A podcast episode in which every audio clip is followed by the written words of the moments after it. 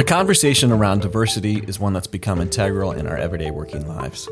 And as more computational decisions are made by AI, we need to make sure we're aware and committed to considering bias and how that translates to the software we're creating.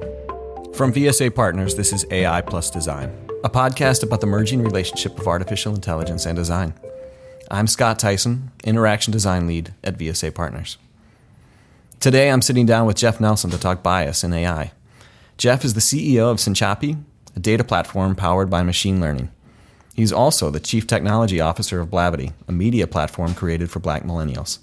Welcome, Jeff. We're excited to hear your take on this topic. Well, thanks so much for having me. I'm really excited to dig in. So let's get started. All right. So, Jeff, tell us why does dealing with bias even matter? And why should we even make this a priority? Well, so technology is evolving rapidly and it is becoming essential to our daily lives. And what's really interesting is that if you look at what surrounds us in terms of devices and services, they are more intelligent than they've ever been. And so we're moving into a world where AI and machine learning are so prominent in the devices that we use and cherish every day. Hmm. And so we have to tackle bias there because if we build these devices and these services and these machines with bias within them, then it's only going to reinforce that bias. Um, I think about my children. So I have a son who's 10, and all he's ever known is technology. And children, I also have a daughter that's three, right? So these children come into the world as blank slates, and we teach them. And if they're using devices that just reinforce biases that have existed for years and years and, and generations, then we're never going to get out of that cycle. So we've got to attack it. Uh, we've got to tackle it um, in general, but specifically uh, from the technology standpoint, because technology is going to be the teacher. It's going to be the reinforcer mm-hmm. uh, in the future more so than humans are, and that's that's potentially exciting. Uh, but it can be scary if we don't do it in, in the right way. Yeah, you know, in fact, I just saw a bit about Alexa having a I forget what they called a parent mode mm. that requires a child to be polite when it asks Alexa something. Interesting, mm-hmm. right? And and politeness is cultural, right? Um, you know, whenever when I whenever I hear about these cool things. Um, su- such as that mode in Alexa, Alexa, or any other tool or service that tries to enforce some value the question is always, well, whose value is it? Where does mm-hmm. that value come from? Is right. it a globally shared value? It could be globally shared, but does the execution or the manifestation of that value differ from culture to culture? So that that's interesting. Totally. I, I, didn't know. I have Alexa. I didn't know about that mode. It'll be interesting to see what uh, happens yeah, with that. Yeah, hmm, interesting. Very There's been some examples of of bias issues in the last few years. Maybe we could talk about a few of those. I, I'm not sure everyone gets the depth and and uh, how pervasive mm-hmm. some of the AI bias is in, in our lives. Yeah, it's it's everywhere. Um, there are so many different examples. Um, just I can think from a couple that I've had in the last couple of days. Right, um, I, I was on Facebook this morning, and I noticed one of the things that Facebook has now is they will auto generate subtitles for videos, and when you are doing sort of speech to text, mm-hmm. that's a machine learning process, that transcription. Uh, but if you don't build that model with diverse voices, then you get people that are creating videos. you can't you can't transcribe them. You can't automatically generate those subtitles, hmm. right? So that's that's one area I was looking at uh, uh, going through some videos, and I, noticed, I noticed some yeah have those subtitles, others didn't, and there were differences in the people in the videos and in in how we would think we could traditionally understand those people based on how they're speaking, their dialect, their accent. Um, other things, when you go, this is one of my favorite favorites because I deal with it like every day. When you go to a public restroom and they have the autom- automated soap dispenser yeah. and the automated uh, water dispenser, I can never get those things to work, right? Because my skin complexion, being an African American, you know, is, is, darker than the models that they trained that on. And I can never get it to work. I, I put my hand under the water uh, faucet, then the soap comes out. I put it under uh, the soap dispenser, the water comes out. Can never get it to work. And that happens in so many different places. Hmm. Uh, there are a bunch of other examples um, that, you know, if you think those are trivial, um, there are some bigger examples where areas where this is being used in law enforcement. People want to talk about machine learning and right. AI for, for, law enforcement, and there are there's a ton of conversation now in general just about the different experiences that uh, different groups of people have with law enforcement in general, without even Yeah. bringing a machine that uh, may have bias into play. And so, if you think about that and you see examples where uh, some law enforcement agencies want to use machine learning to uh, predict, you know, who's going to be an offender, right? Who's going to uh, uh, going to commit a crime or something like that. Uh, those are potentially really, really scary Yeah. because we we as humans tend to think that if a machine says something is right, it's right. Right? We we accept that humans are fallible and prone to error, but we don't believe that about machines for some reason. Even Yeah. though machines are always buggy. Right. And so that's potentially very scary when you get to that level. Yeah, I mean it's it's Minority Report again, mm-hmm. right? And, and it's actually happening. ProPublica did a bit about about predictive criminal behavior, mm-hmm. and it seems like it's always wrong. And it not only it sounds like it's also reinforcing the bias of whoever generated the the algorithms Absolutely. in the first place. Yeah, 100%. I guess people don't fully get how much AI has already been embedded in these devices, like you mm-hmm. said. Or who gets to decide that this is going to happen in our courts and our criminal justice system? Mm-hmm. Do you have any thoughts on like how we address this? Well, addressing this problem has to be multifaceted. And it's not just a technical solution. It, it- there are there's certainly a technical component to it and and Sinchapi's doing a lot of work in terms of trying to build our technology in a mm-hmm. way that that that doesn't assume that bias doesn't exist because there's always going to be bias right? The question isn't so much how do you prevent bias from happening.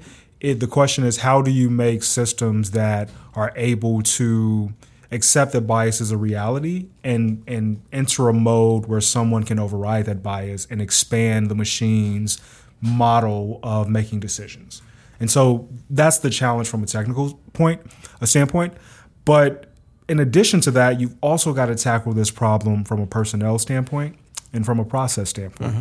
When I think about the, you know, we, we talk about diversity in technology and in startups and tech companies.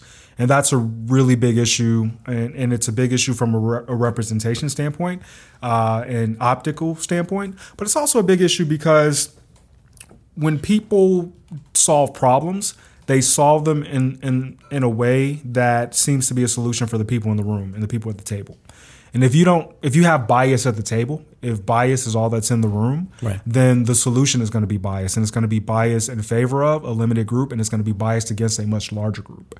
So you want to tackle this both technically and and you know from a personnel and process standpoint. Right. And so uh, I'm personally passionate about all those, and and you know. Um, and and and we're I I think we're going to talk about a lot of those in, in, in depth. Uh, but but in general, I think that's the way you've got to frame the conversation. Is how do we tackle this from from multiple facets and not just think, well, you know, okay, there's bias in technology, so let's just check this box and the bias is gone. No, it's it's more complex more complex than that. No, it makes me think of like civics class and, and thinking about the foundation of even, you know, the United States where and even before that where we've decided that a jury of our peers is the most important way to like have right to pass on judgment why don't we why aren't we thinking about that and building that into the process That's such a great. go? That's such a great analogy. Um, you know, it, it would just be very scary if one person, one one judge, uh, got to decide. You know, whether you know uh, if, one judge was the finder of the verdict, Mm-hmm. right? I mean, that would be potentially very scary and could have some bad outcomes.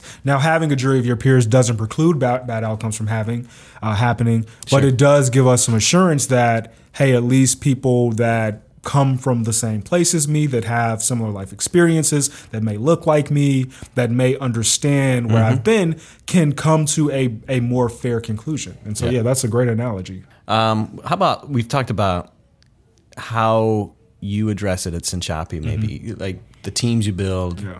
the the hiring you do, and even the processes of during the creation of Mm-hmm. the the work you've been doing. Right, absolutely. So, uh, just to, to start there on the hiring process, because I think that's where it begins. And at Sinchapi and even at uh, for my teams at Blavity, well, I, I as a hiring manager approach the process differently. Uh, I've interviewed to hire people at every company I've ever been at. And one of the things that is very common about the hiring process is you look for people to reaffirm what already exists. So you ask questions and you want people to get the right answer, right? Which is reaffirming what you view the right answer to be, right? Um, and sometimes there's an objectively uh, correct answer, and Yeah. sometimes there are questions where you're looking for people to think a certain way, and you want to reaffirm uh, people's ability to assimilate into a culture that already exists. And I actually approach interviews differently. Uh, I don't think I have, in an interview, asked more than three technical questions since since I've been building my own companies and hiring people. Um, I approach interviews as an opportunity to have a conversation, and the way I evaluate someone that I'm interviewing is based on what I learn, not whether I came in with a preconceived notion of this is these are the right answers, and I want to see if this person how many did they get right. Yeah. I walk away and assess it. Hey, did I learn anything from this person? Mm. Did this person expand my way of thinking? Did this person challenge some of my assumptions?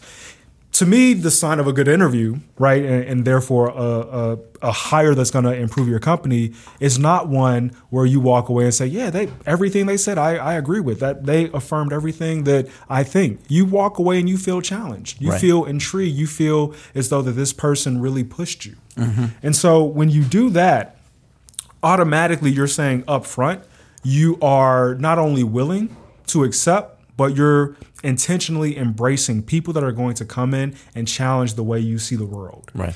and that's really important and it's a challenge um, for founders and especially in young companies when you have a vision. And and a lot of times that vision is something that is brand new and has never been done before. So by definition everything challenges that vision. Mm-hmm. And as a founder there's enough friction to your vision being challenged. And so founders are skeptical to to say well if people come on board and they challenge this well that's that's i want to avoid that. I need people that are going to see the world the fu- this new future that doesn't exist and I need them to get on board with that. And that's true. You do want that to happen, but you also need people to expand that vision, to refine it, and, and to, to harden it into something uh, that's actually going to be executable and successful and scalable. Right. And so it, it's not easy, right? And it's hiring has never been easy, no matter how you approach it. But I've always taken uh, that view that I want people that are going to teach me and are going to challenge me that I'm going to learn from.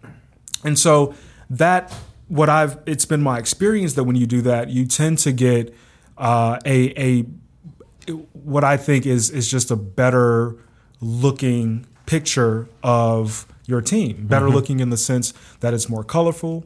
It is more. Uh, it's more gender balanced. It is balanced in ableism and age and backgrounds and religion. All those things because you don't look for someone that thinks like me and that looks like me. Right. So it's kind of like looking for that square peg for the round hole in a sense, whereas you could see if there was some AI, even pre screening software that you have to teach it to this kind of person, these kind of skills, it's going to just continue to look and refine for that, s- that Right. limited set. Right. Ex- Except when you're doing it, you're keeping in mind different. Let's embrace different right away. Mm-hmm. Right. And one of the things that when we talk about AI and machine learning, I always like to level set on what that even means because it- it's it's become one of those terms that everyone uses mm-hmm. and it, and it means nothing, right? And so AI and machine learning, quite simply, is a computational model for decision making in machines. That's what it is. It's a it's a you, you're you're giving a machine instructions for making decisions given arbitrary input. Yeah. and it's similar to deductive reasoning in humans, right? The way we uh, the, the way that we learn when we're um, growing up and, and we're developing, we learn to uh, take certain inputs and use previous experience to make a decision about a future action. Yeah. And that's what machine learning is. And and if you give as input a model that's based on a way of thinking that's limited, that's rigid, that's biased, mm-hmm. then you're going to get those same outcomes. What humans also have, humans have the have inductive reasoning, right? We have the ability to infer. We have the ability to adapt. And that's what's hard to simulate in machines, right? Because machines are, are machines follow instructions. And the benefit of machines is that they follow instructions much more efficiently uh, much more quickly and in a manner that scales better than humans can. But humans have the ability to infer, to uh, to adapt, to have empathy. And so that's hard to put into a machine. So you want to build you want to build into these machines the ability to accept that feedback from humans in in a way that makes sense and then incorporate that into that decision making model going forward. Uh, last time we talked, we talked a little bit about code switching. Mm-hmm. Can we can we dive into that a little bit more? I know you've got some pretty strong feelings about that. Maybe we could explain what it is. Yeah, so just going back to you know what we were saying about hiring, um, and and you you want I, I believe you want to have people that challenge your way of thinking. Code switching for you know listeners that might not be aware is this. I I use the term phenomenon because whenever I tell people about this uh, that don't code switch, they're like, "Whoa, whoa what? What do you mean?" But code switching is simply when a person gets into an environment or around a group of, a group of people and they it, it's implicit uh, it's it's there's awareness of it but it sort of happens automatically where you change the way you speak you change the expressions you use you change the way uh, you uh, your, your posture you you you present yourself in a way that you feel that others around you in that situation are going to be familiar with and therefore comfortable with right? Expectations of E- behavior and things exactly like that. right and so for me as an african american um, i can tell you that there are the way that i talk to uh, my friends is different than I'm talking on this podcast, or that I talk to uh, my investors, right? And it's not so much just like, well, yeah, those are friends versus in business settings. No, there are different words I use. The the inflection of my voice is different. My accent is different, right? And it's not again, it's not an intentional thing where I'm saying, well, I'm going to be fake here, I'm going to be real here. It's something where you feel as though there's a certain expectation of you, and so you have to switch to in order to be authentic to these different crowds. And so for me, code switching is automatically, uh, by definition, a a a symptom of having a broken culture because people feel that the authentic version of themselves that is appropriate for this place is different than it is in some other place or it's not true to who they really are. Right. And so I think one of the practical ways that I measure in the teams that I build whether we're truly not only meeting diversity uh, in terms of the exterior appearance of it, in terms of well, do we have uh, you know this group represented or this group, uh, but are we meeting it internally? Do people feel that they have to code switch? Do people feel that they can come to work and have the same interests, thoughts, ideas, ways of speaking that they would when they are ta- at home talking to their friends or their partner or whatever the case may be. Yeah. And so um, I, I think code switching is such a, a phenomenal thing because people that do code switch, it, it's sort of like, hey, that's everyday life. I mean, yeah, that's like, yeah, code switching is a thing. People that don't code switch or don't have to, they're like, what? What do you mean? What, like, what do you mean that you speak differently here versus here versus here? Yeah. So it's pretty fascinating. Yeah, for sure. Yeah. I mean, even I keep coming back to the Alexa example. Mm-hmm. Would you ever be formal with Alexa versus casual with Alexa in a different scenario? You know what I mean? That, that that's an interesting question. One of the one of the things that strikes me about Alexa and Siri and all these assistants is that I think all of them are women. All of them. And when when you talk about bias, it just reinforces this idea that an assistant, someone that helps, someone that serves is a woman. Right. And of course, tech companies justify this. They say, well, we've done research and we found that uh, a, a female voice, softer, was more appealing to our users and it made them more comfortable. It's like, yeah, because who'd you talk to? Did you talk to all men? Yeah. Right? or even if you did talk to a, a, diverse uh, group of people, is the, is there this this notion that's so ingrained in our culture that women are subservient, women are the assistants, women are the ones that serve, and is it our responsibility to challenge that? Now, yes, you can have Siri have a male voice, Yeah. sure. You Right. can you can have. Uh, I think Siri from my wife has a British accent, right? Uh, You you can sort of change and configure those things, but um, what people are confronted with when they first use these devices, when they first uh, when they see the marketing around these devices, it's it, it's that image. And so to your question about, you know, can, you know, would you be formal when talking to Alexa? I think the entire value prop of that thing is that I can I can say, "Hey Alexa." It's not like, "Good morning, Alexa. How's it?" You know, Yeah, yeah. don't ask about Alexa's day. It's like, "Alexa, get, get me this or tell me this," right? Or hey, literally, "Hey Siri," right? And hopefully no one's phones like light up because Siri's going to try to process a request. Yeah. But but yeah, it's I don't think people think about those things of, you know, how do we speak to these devices and the way that the, the personification of the device, what does that reinforce or introduce about our perception of others who may also appear or sound like that device? you Yeah. know? It's a fascinating thing there. It is. It is. I mean, so I guess the million dollar question is how do we go about changing all this? How do we infuse this into the things we make? Mm-hmm. Like awareness is one thing, but as designers and product developers, is this a sprint we put into our future, you know, mm-hmm. presentation and we make we plan ahead? Is it is it in the beginning about how we build our teams and the objectives we set for with with products? What are your thoughts there? So, so we talked a little bit about the team building and mm-hmm. hiring and having diverse inputs, having diverse people at the table. Yep. Uh, from a technical standpoint, I think the biggest thing people can do is assume that your product can be wrong, and most mm-hmm. people most people don't assume that, mm-hmm. and not wrong in the sense that it can have bugs. But if you're building an intelligent system, and the purpose of that intelligent system is to make a decision or answer a question or give a response, you have to build in from the beginning, by design, the assumption that your system can be wrong.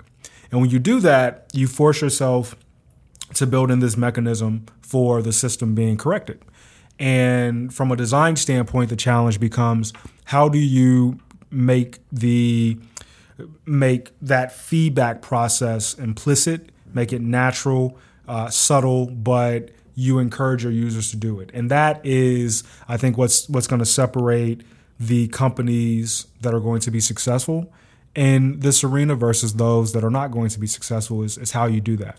It's in Chappie, you know, one of the things we do, um, we have a, a data platform that uses machine learning in a number of ways. But one of the ways is that uh, we we essentially give you a natural language interface for discovering data. Yeah. So you can ask questions about your business. You can ask questions about anything, any any sort of questions in any jargon, um, and our system processes that and turns it into a data request. Now, from the beginning, when we built this system, you know, if you let's say that you're in sales and marketing and you want to say uh, who's my best performing sales rep, Yeah. most people, and, and, and I say most uh, because I mean most from, from what I've seen, a lot of people are going to approach that problem and say, well, we, we need to deliver an answer, right? So we're going to build a system that's smart enough to figure that out for you. Sinchapi, we don't take that approach.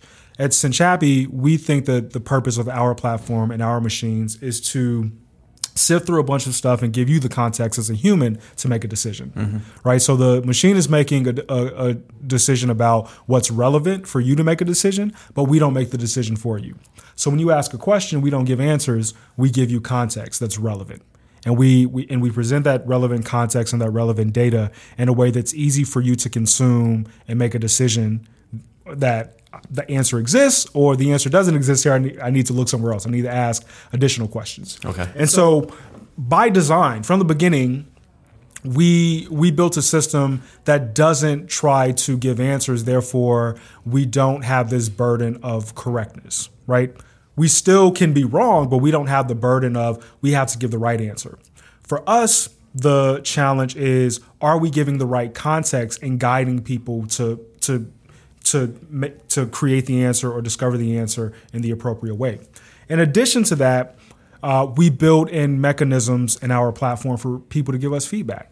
Um, and we do that in a number of ways, uh, some which are explicit and some of which are implicit. Um, and, and some of the ways we do that is our secret sauce. I'm not going to uh, go go too much into the, into the specifics, but I think the larger point is as a designer, a product designer, um, or a technical architect, whatever your role may be, when you're building these products, you want to you want to build them under the assumption that humans give feedback in explicit and implicit ways.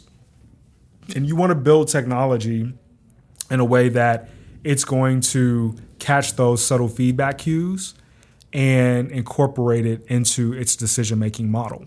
Mm. And I think it's important to go that route because you don't want to just put put a big box and and and force a human to say, "Hey, am I wrong? Yeah. Am I right?" Yeah. That's kind of you know that's obtrusive and it's kind of scary. It puts a lot of pressure on on the user. But even if you think about natural interactions that humans have, people that uh, sort of uh, um, study body language. There are subtle cues we give off in our body language when we're interacting with people, mm-hmm. where you can tell, hey, I'm uncomfortable, or I'm interested, or I'm disinterested. And people that are really adept at seeing those things pick up on that and, and they pick up on those cues. The same way that we as humans in social situations do that, and we we therefore um, have this ability to to under, have a better understanding about what we did and what how our actions were received. Right. You've got to build that in software some somehow. And it's challenging. It's very, very hard.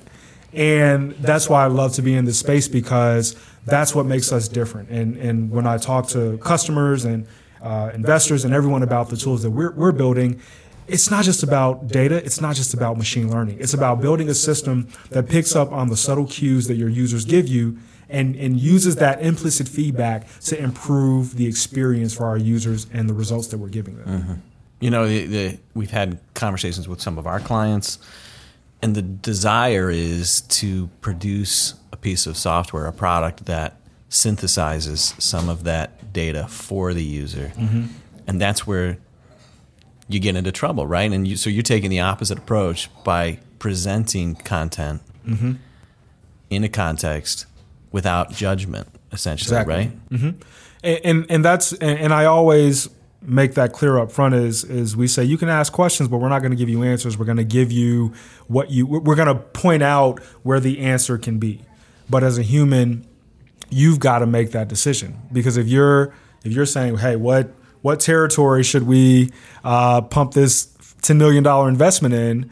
Well you've got to make that decision. But we can we can guide you to uh, what you're going to need to make that decision. And, and, I think that is what users are looking for because we don't want to replace humans. Uh, we don't believe in that. We believe that you want to make humans as efficient as they can be so that humans can leverage the the the unique capabilities that they have that are very hard to simulate in machines. Their backgrounds, their mm-hmm. personality, their exactly. wisdom, all that. That adaptivity, mm-hmm. you know, mm-hmm. that that empathy. Yep. Mm-hmm. Yeah.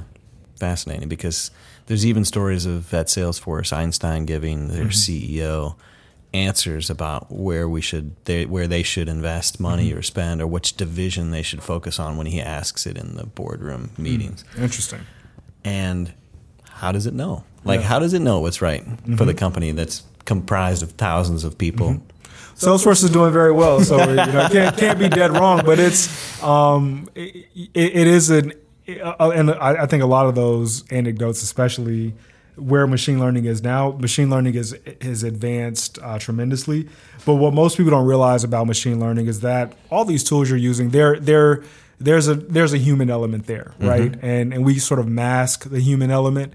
Uh, and some of it is aspirational to eliminate that human element, but there's a there's a human element there, and I think what Sinchapi has done that's different is we're very upfront about we want to keep humans in the loop. Yeah. We don't want to create systems that eliminate humans because human intelligence is, is what makes AI and machine learning useful. Right. Right. Without it, you've just got uh, you've just got a processor that's that's processing information with no context or without any ability to make it meaningful. Yeah. And that's that's not that's not fun, right? No one wants that. Mm-mm even on the everyday search, mm-hmm. like with predictive search, right? Yeah. Mm-hmm.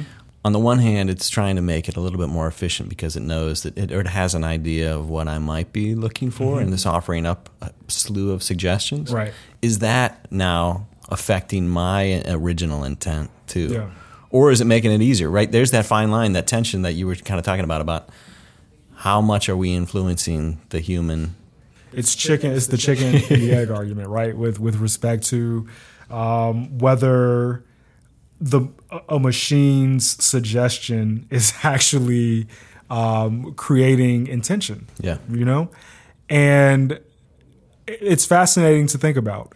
Um, and, and I don't know because I don't know whether the chicken or the egg came first. So That's right. so, so I think that'll be the the new philosophical questions that uh, that people ponder. It's like, does the search or the suggestion come first? Which which one is it? Right? Well, Jeff, it's been a really interesting conversation. I'm so glad you're being a champion for this topic uh, when you go speak, and then the software you make and the conversations you're having um, in your regular business. And I'm I'm sure the listeners are going to be glad we we talked about this. Well, it's been my pleasure uh, to, to be a guest, and thank you so much for having me. So I look forward to continuing these conversations. Yeah, yeah, let's stay in touch. Uh, yeah, absolutely. Take care. Cool. Thanks.